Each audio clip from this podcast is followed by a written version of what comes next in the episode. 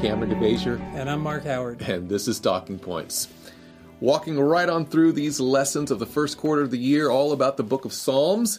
And this week, we're on lesson number four The Lord Hears and Delivers. Mm-hmm. Now, in a lot of ways, Pastor Howard, this is an extension of last week's. Last week, uh, you put the Yes. talking points together, and it was focused on the sovereignty of God and the character of Yes, His the rule. sovereign reign of God. Exactly.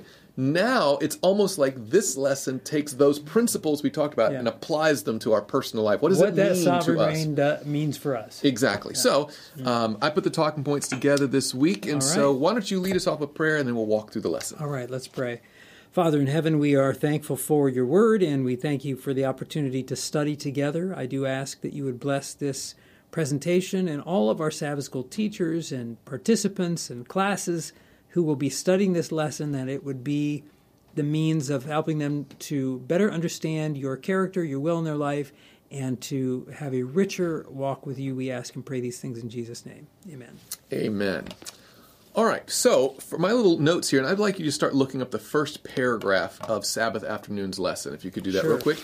But my little overview says this week we examine what the Psalms reveal about the sovereignty of God and his watch care over us. So it's not just that he is big and knowledgeable, but what does it mean for us? And why don't you read that first paragraph? Yes, it says again and again the Psalms highlight the truth that the sovereign Lord, who created and sustains the universe, also reveals himself as a personal God who initiates and sustains a relationship with his people.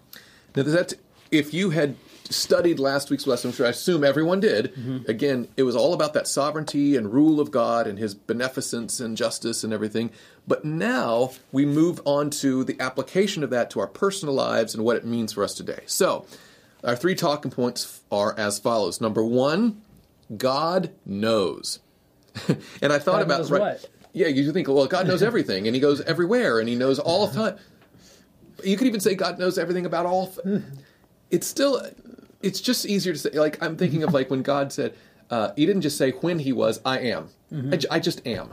You know, it's just leave it at that. And the same thing with the knowledge of God. And we'll get into this, but Sabbath and Sunday Right. You can't be like on he knows what because then it limits. It's Yeah. like there isn't a what. it automatically He limits it. Knows. Period. Right. And that's the whole point is that God is a God who knows. Talking point number two, God is our refuge and strength. That God who knows is the one I can find confidence in. And we'll take right. that from Monday, Tuesday, and Wednesday. And finally, very much aligned with last week's lesson, Thursday highlighted how, talk point number three, God acts from the heavenly sanctuary. So there is a specific place and way that God helps his people. Context. Exactly. All right. So let's start with number one God knows. And I would ask you if you would look up Romans chapter 11, verses 33 through 36. Now, this passage was not in the lesson, but when we talk about the breadth and depth and almost indescribable uh, uh, nature of God's knowledge, Paul s- speaks about this in this passage, Romans 11. Oh, the depth and the ri- I'm sorry. Oh, the depth of the riches, both of the wisdom and knowledge of God. How unsearchable are His, um, how unsearchable are His judgments and His ways past finding out. For who has known the mind of the Lord, or who has become His counselor, or who has first given to Him, and it shall be repaid to him? For of Him and through Him and to Him are all things, to whom be glory forever. Amen. So of him and to him and through him. So All everything. things come of thee, and of there kind of last week's lesson. Same idea again, but the, the breadth and depth and height and, and, and quality of God's knowledge is almost indescribable. And so he Yes. starts with an exclamation, Oh my, this is so big. Psalm uh, repeatedly, uh, the scripture not only points out that God knows like scientific truth or history or uh, even the future and prophecy, that God there's a depth of God knowledge to the person. That of all that God knows, Scripture emphasizes His intimate knowledge of the human heart. Right. That's right. So you see this. I've got some passages listed out, and they were highlighted in the pass in the in the uh, lesson, I believe, as well. First Chronicles twenty eight, verse nine, Psalm forty four, verse twenty. I'll read that one here. If we had forgotten the name of our God and or stretched our hands to a foreign God, who would not Would not God search this out? For he knows the secrets of the mm-hmm. heart, right? Yes. Luke 16, verse 15. God knows, right? I added Jeremiah 17, 9, and 10. We always get the first part, verse 9. The heart is deceitful above all things and desperately wicked. Who can know it? But the Lord answers that in verse 10 and says, I, the Lord, search the heart. Mm. I test the mind. So again, This is a great point. We often say, well, who can know it? Yeah. And God's like, I know. I, do. I, know. That's right. Now, Psalm Right 139 is highlighted in our lesson this week as one of those key passages that reveals not only the fact that God knows broadly, but he knows us intimately, right? Uh, Psalm 139, I'll just read the first few verses here, where uh, David writes, O Lord, you have searched me and known me. You know my sitting down and my rising up. You understand my thought afar off. You comprehend my path and my lying down, and you are acquainted with all my ways. And it, it- you think about just in those few mm-hmm. verses, how many different synonyms for know mm-hmm. are there? Acquainted, comprehend, understand, searched. Mm-hmm. So the, the idea when David speaks to God, he's not talking about just a God who is large or powerful or knowledgeable of the universe. He's saying that God who's that strong and powerful and insightful turns his gaze to me and knows me honestly better than I know myself. Well, and you look at the elements of what he knows. You've known me, my sitting down and rising up, my thought, my path. Like, in other words, he's just like, there's no area of my life where, well, then there's this you don't know much about. Mm. He's just any any thought that comes to my mind of any aspect of who I am, God knows it. Right. Now look at verse why don't you read verses 6 and 17 of that same passage there. Yes, it says, Such knowledge is too wonderful for me. It is high. I cannot attain it. Verse 17 says, How precious also are your thoughts to me, O God. How great is the sum of them. So David doesn't just look at God's intimate knowledge of him as just a fact to be reckoned with, or maybe even intimidating and to be feared. Right. he, he relishes it. He loves it. He thinks it, he calls it wonderful and precious that God would know him that well. And There are certain things, like, you know, you have, uh, I, for lack of a better example, you know, you have these Hollywood stalkers, right? There's some Mm. star and they find out there's this person. They send them letters, they stalking them around, and it's creepy, Right. you know? But at the same time, you want your husband and your wife to have this knowledge and, and, and appreciation. So, Yeah.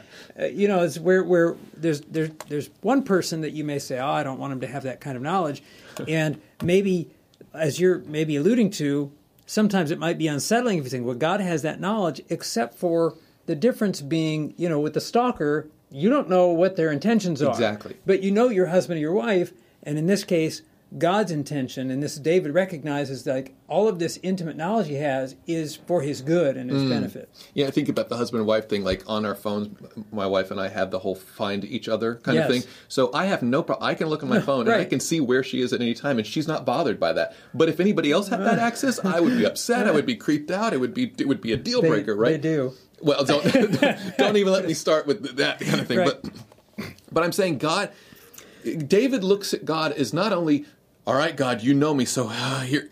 He loves it. He thinks it's wonderful. It's precious. He trusts him because of his character. Right, and I'm saying all that because there are people who view God that way, and we shouldn't view God. This this should be teaching us that it should be comforting Yes. that God has this knowledge of us. Okay, Well, he maybe he's trying because God's not trying to destroy us; He's trying to save us. Exactly. So the character Son of of a Man did God not come into knows. the world to condemn the world, but the world through him might be saved. Right. There was a great uh, couple of paragraphs there from Sunday's lesson I put in the notes. Why don't you read those if you would? Okay, it says uh, on Sunday, paragraphs 3 and 5 this wonderful truth about God's knowing us intimately should not scare us, but instead drive us into the arms of Jesus and what he has accomplished for us at the cross.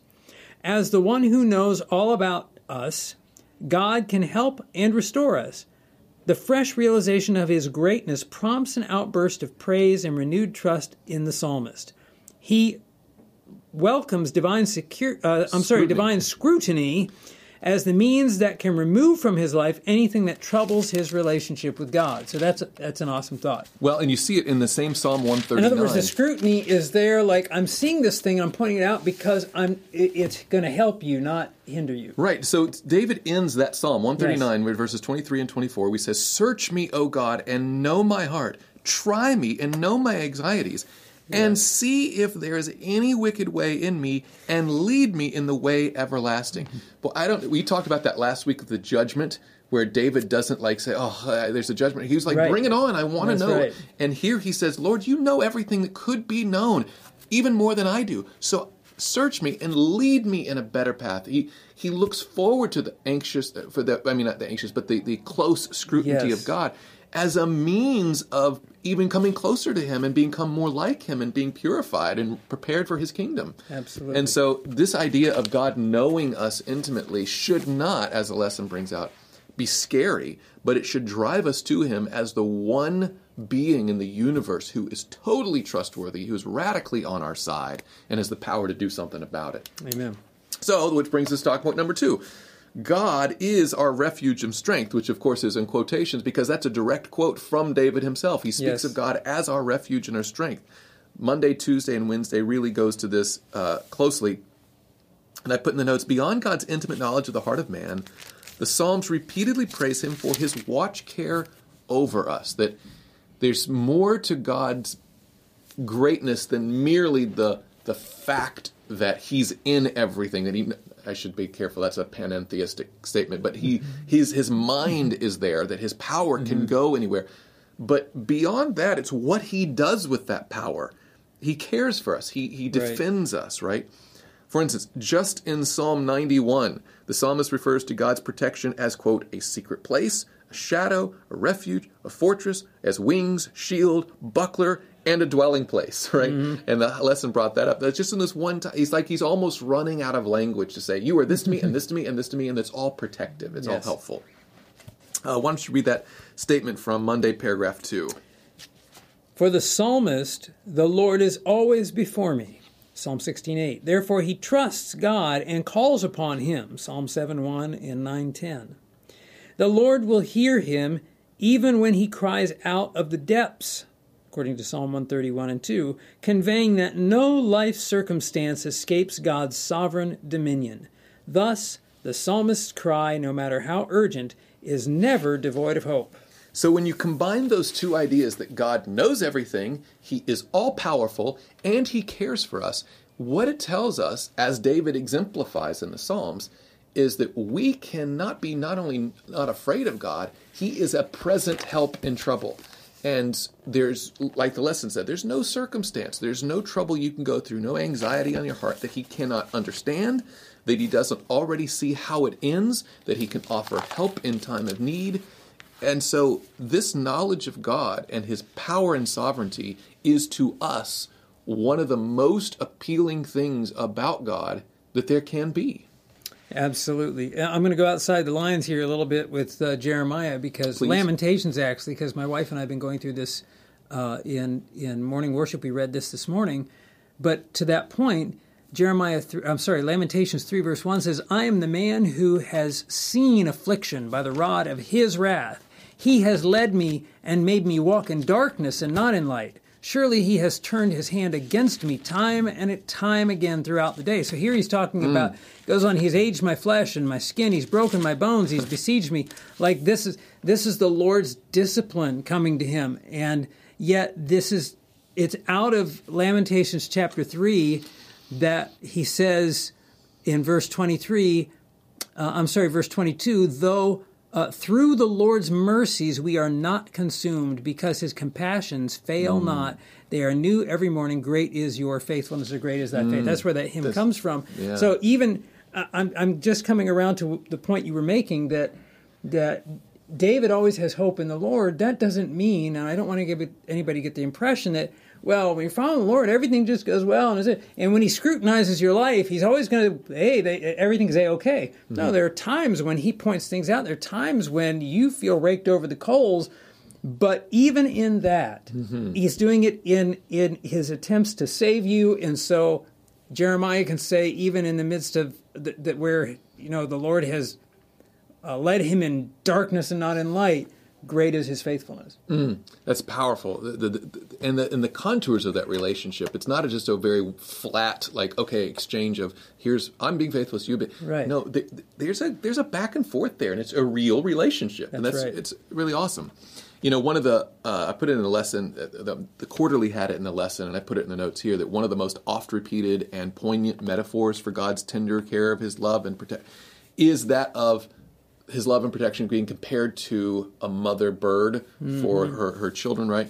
You see this before the Psalms. You see it in Exodus 19, you see it in Deuteronomy 32, and in the Psalms, you see it in Psalm 17, Psalm 57, Psalm 63, and there's probably other occasions where it says it too. But I think of the culmination of it in Matthew chapter 23, where Jesus himself, in verse 37, he had wept over Jerusalem, his re- their rejection of him. And he says, Oh, Jerusalem, Jerusalem, the one who kills the prophets and stones those who are sent to her. How often I have wanted to gather your children together as a hen gathers her chicks under her wings, but you were not willing. That the willingness of protection and care is always on God's side. He wants it, He desires it, He's planned for it. He sacrificed His Son to give us that protection and care.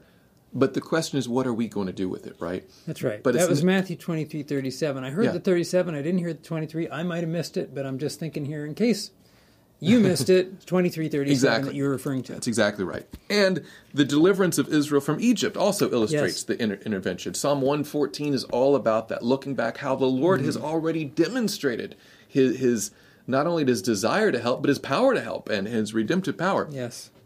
The lesson in Wednesday had an interesting paragraph five, if you read that for us. The Lord's great deeds on behalf of his people should inspire the whole earth to tremble at his presence. The trembling should be understood as acknowledging and worshiping rather than as being terrified. With God on their side, believers have nothing to fear. So whether it's the history of the deliverance of Egypt, uh, uh, children of Israel from Egypt, the metaphor of the, you know, the the bird and the and the ch- chicks, or just all the examples of David's, you know, saying, "Lord, you've tried me and tested me, and you know me."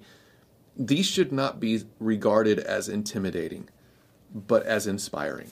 And the idea that we can be drawn to this God who loves us, He will take care of us, and for the psalmist, that really is a theme that's woven through all of his praise of God, is that this intimate knowledge and power is radically on our side. Amen. Now, Even in times of discipline, God is our refuge and strength. I love it. Which brings us to our final talking point. We're going to spend our last few minutes of our lesson here. On talking point number three God acts from the heavenly sanctuary. Thursday's lesson talked about that. And the again, this is one of the ways it connects directly to last week's study. That the heavenly sanctuary, unlike, for instance, God isn't actually a mother hen. Right. Right. He just uses that metaphor. But when it comes to the sanctuary, though the Psalms are written poetically, mm-hmm. there is clearly a location of a heavenly sanctuary from which God acts that David appeals to. He's not just using it as a uh, uh, a word picture, if you will, or not just as using some poetic license and coming up with this thing of the sanctuary. There's a reason God told Abraham. I mean, God told Moses. I'm sorry. To make a sanctuary according to the pattern that I've shown you, there is, right. you know, you go to the New Testament, the book of Hebrews. th- The point of what we're saying is that we do have a high priest who is in a heavenly sanctuary. And when you read through the Psalms, David appeals to God not just in outer space or in the greatness of the cosmos or in the closeness of my heart, but there's a place from which he acts that he calls the sanctuary. Over and over again, you see that come up. Uh, for instance, Psalm 20, verses 1 and 2. Can you read that for us? May the Lord answer you in the day of trouble. May the name of the God of Jacob defend you. May he send you help from the sanctuary and strengthen you out of Zion. Right? The location of his sovereignty is that sanctuary. You think of Psalm 68, verse 5. He refers to God as a father of the fatherless, a defender of widows, is God in his holy habitation. So, not just God generally, but from that place, he acts on our behalf. Uh, of course, Psalm 73, 16 and 17, we Yes. referred to it last time. Why don't you read it again? When I thought how to understand this, it was too painful for me until I went into the sanctuary of God. Then I understood their end. You know, So you, you in Psalm 73 you see judgment from the sanctuary and we know when we study the sanctuary that the the mo the, the, the apartment of the most holy place was especially connected with judgment the day of atonement Yom Kippur that kind of thing. Um, and we talked about that we talked about that a little bit last week like you said. What I think is interesting this week is more than so I don't want to. I do want to say more than a place of judgment. Like when it says, "May the Lord answer you in the day of trouble." May God defend you. May He send you help from the sanctuary. This is talking more broadly about the intercessory work of Christ, which is not mm-hmm. limited to the work of judgment that began in 1844. Sure. And so I think it's interesting to see that the sanctuary is a place where, like when we interact, we think about praying to Jesus, asking forgiveness, asking for guidance, but oftentimes we're not thinking about the fact that while we're doing that, He's literally in yes. the temple in heaven. Yeah. Like this is where, and so this is your point here. He acts from that location. Yes. Um, and yes, you have the aspect of judgment from the sanctuary, but that whole work of Christ is there in that context of that sanctuary. Absolutely. Now, what I think is interesting is David here was writing from a time where there was an actual tabernacle on the earth. Yes. Right? There was a sanctuary there. And you could say, well, he's just appealing to that. Not necessarily the heavenly sanctuary, but he's, you notice he doesn't just talk about, I went into the sanctuary on an earthly scale, he's appealing to the sovereignty of God in the universe and acting yes. from that place, right? And so in the in the New Testament, you see this repeated. I'm thinking of the example of Stephen before the Sanhedrin, right? He's called to answer for his faith, and you can find this in Acts chapter 7. Starting in verse 44, he walked through the history of the earthly tabernacle, right? He says, Our fathers had the tabernacle of wild, uh, witness in the wilderness as he appointed, instructing Moses to make it according to the pattern he had shown, seen and he said, and our fathers who did this, and then Solomon built him a temple. But then in verse 48, he says, However, the Most High does not dwell in temples made with hands. As the prophet says, Heaven is my throne, and earth is my footstool. What house will you build for me, says the Lord? What is the place of my rest? Has not my hand made all these things? And the people in the early church who were hardening their hearts against Christ were focusing on the sanctuary but on its structure, on the building, on the temple itself here on earth, mm-hmm. when the heavenly reality was the main point, right? right? So Stephen's trying to say, look, you guys are focused on this, but the substance of it is Christ himself and his ministry in heaven. And that is, by the way, when they turned on him, they picked up stones to, to throw at him. And I want to close here with uh Stephen's testimony but he says in verse 55 But he, being full of the Holy Spirit, gazed into heaven and saw the glory of God and Jesus standing at the right hand of God and said, Look, I see the heavens open and the Son of Man standing at the right hand of God. Mm-hmm. So he's clearly connecting. It's like you guys have been focused on this earthly tabernacle, but the substance has now moved to the heavenly, the reality, and he's right, right there. Just look. And I think of, uh, you know, the, the book of Hebrews, how repeatedly you know, we're told that the main point is we have a high priest who's in the heavenly sanctuary. The, the same sanctuary David was talking about in the Old Testament is right. the same one the New Testament authors are talking about, that God acts from this place. Well, the text that comes to my mind is Solomon's dedication of the temple, 1 Kings 8, 26 and 27. And now I pray, O God of Israel, let your word come true, which you have spoken to your servant David my father. But will God indeed dwell on the earth? Behold, heaven and the heaven of heavens cannot contain you. Mm. How much less this temple which I have built? So they weren't of the mindset that, well, he's in this building, and now we've got a building. So now they we've got knew. Yes. So it's not like, hey, yeah, New Testament, heavenly sanctuary. That's a that's a new concept. No, Moses making according to the pattern. Solomon saying, "Hey, we know it's not this house you're dwelling yeah. in." When you start digging into this idea, because mm-hmm. it's amazing to me that Seventh Day Adventism is the only denominational people who have this understanding of the heavenly sanctuary. When you start looking at it, like how do we how do, how do we possibly? It's kind of like the Sabbath day. It starts right there in creation. How do we miss it? Right.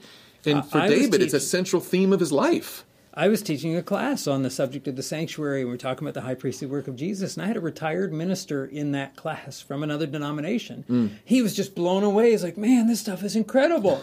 and I'm thinking to myself, "Well." It's not like I wrote the book of Hebrews. The right. Seventh day Adventist inserted it in our copy of the Bible, like it's in there. Yeah. Because we were going over here. I said, What did you do with these texts in your church? He said, We didn't do anything with them. So, in other words, it's just like, to your point, like we just never studied just them. Kind of just background kind of, noise. We yes. moved on. Yeah. And and you could even say, well, why are you even harping on it now? Because okay, so what? There isn't. But the the the application of that truth in our lives is the important thing. I think if Hebrews chapter four, What's the main point? It says, Seeing that we have a great high priest who has passed through the heavens, Jesus, the Son of God, mm-hmm. let us hold fast our confession, for we do not have a high priest who cannot sympathize with our weaknesses, but was in all points tempted as we are, yet without sin. Let us therefore, because of this fact, mm-hmm. come boldly to the throne of grace that we may attain mercy and find grace to help in time of need. Mm. That the same throne room of heaven that David appealed to in his time of trouble yes. is our refuge and strength today. And that's incredible thought that God has a throne room. He's all knowing, he's all powerful, he's all justice and mercy in one character, and he appeals to us come before me that I can help you. Anyway, uh, there's a great statement from Thursday, paragraph one, if you could read that.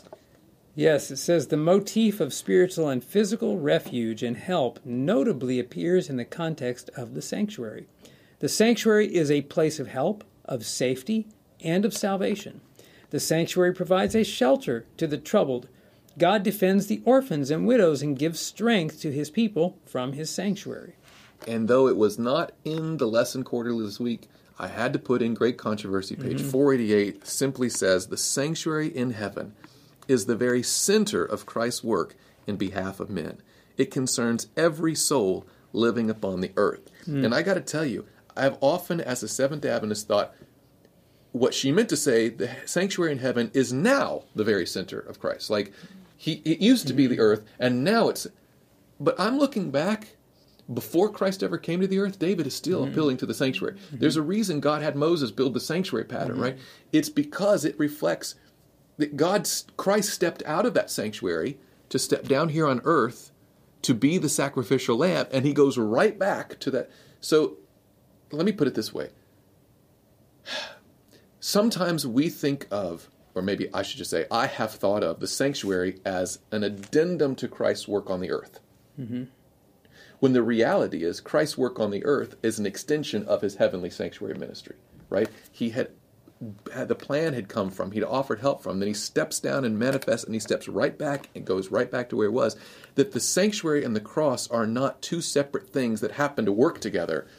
Just like God's justice and mercy, they are one single movement of God. It is his plan encapsulated from the very beginning.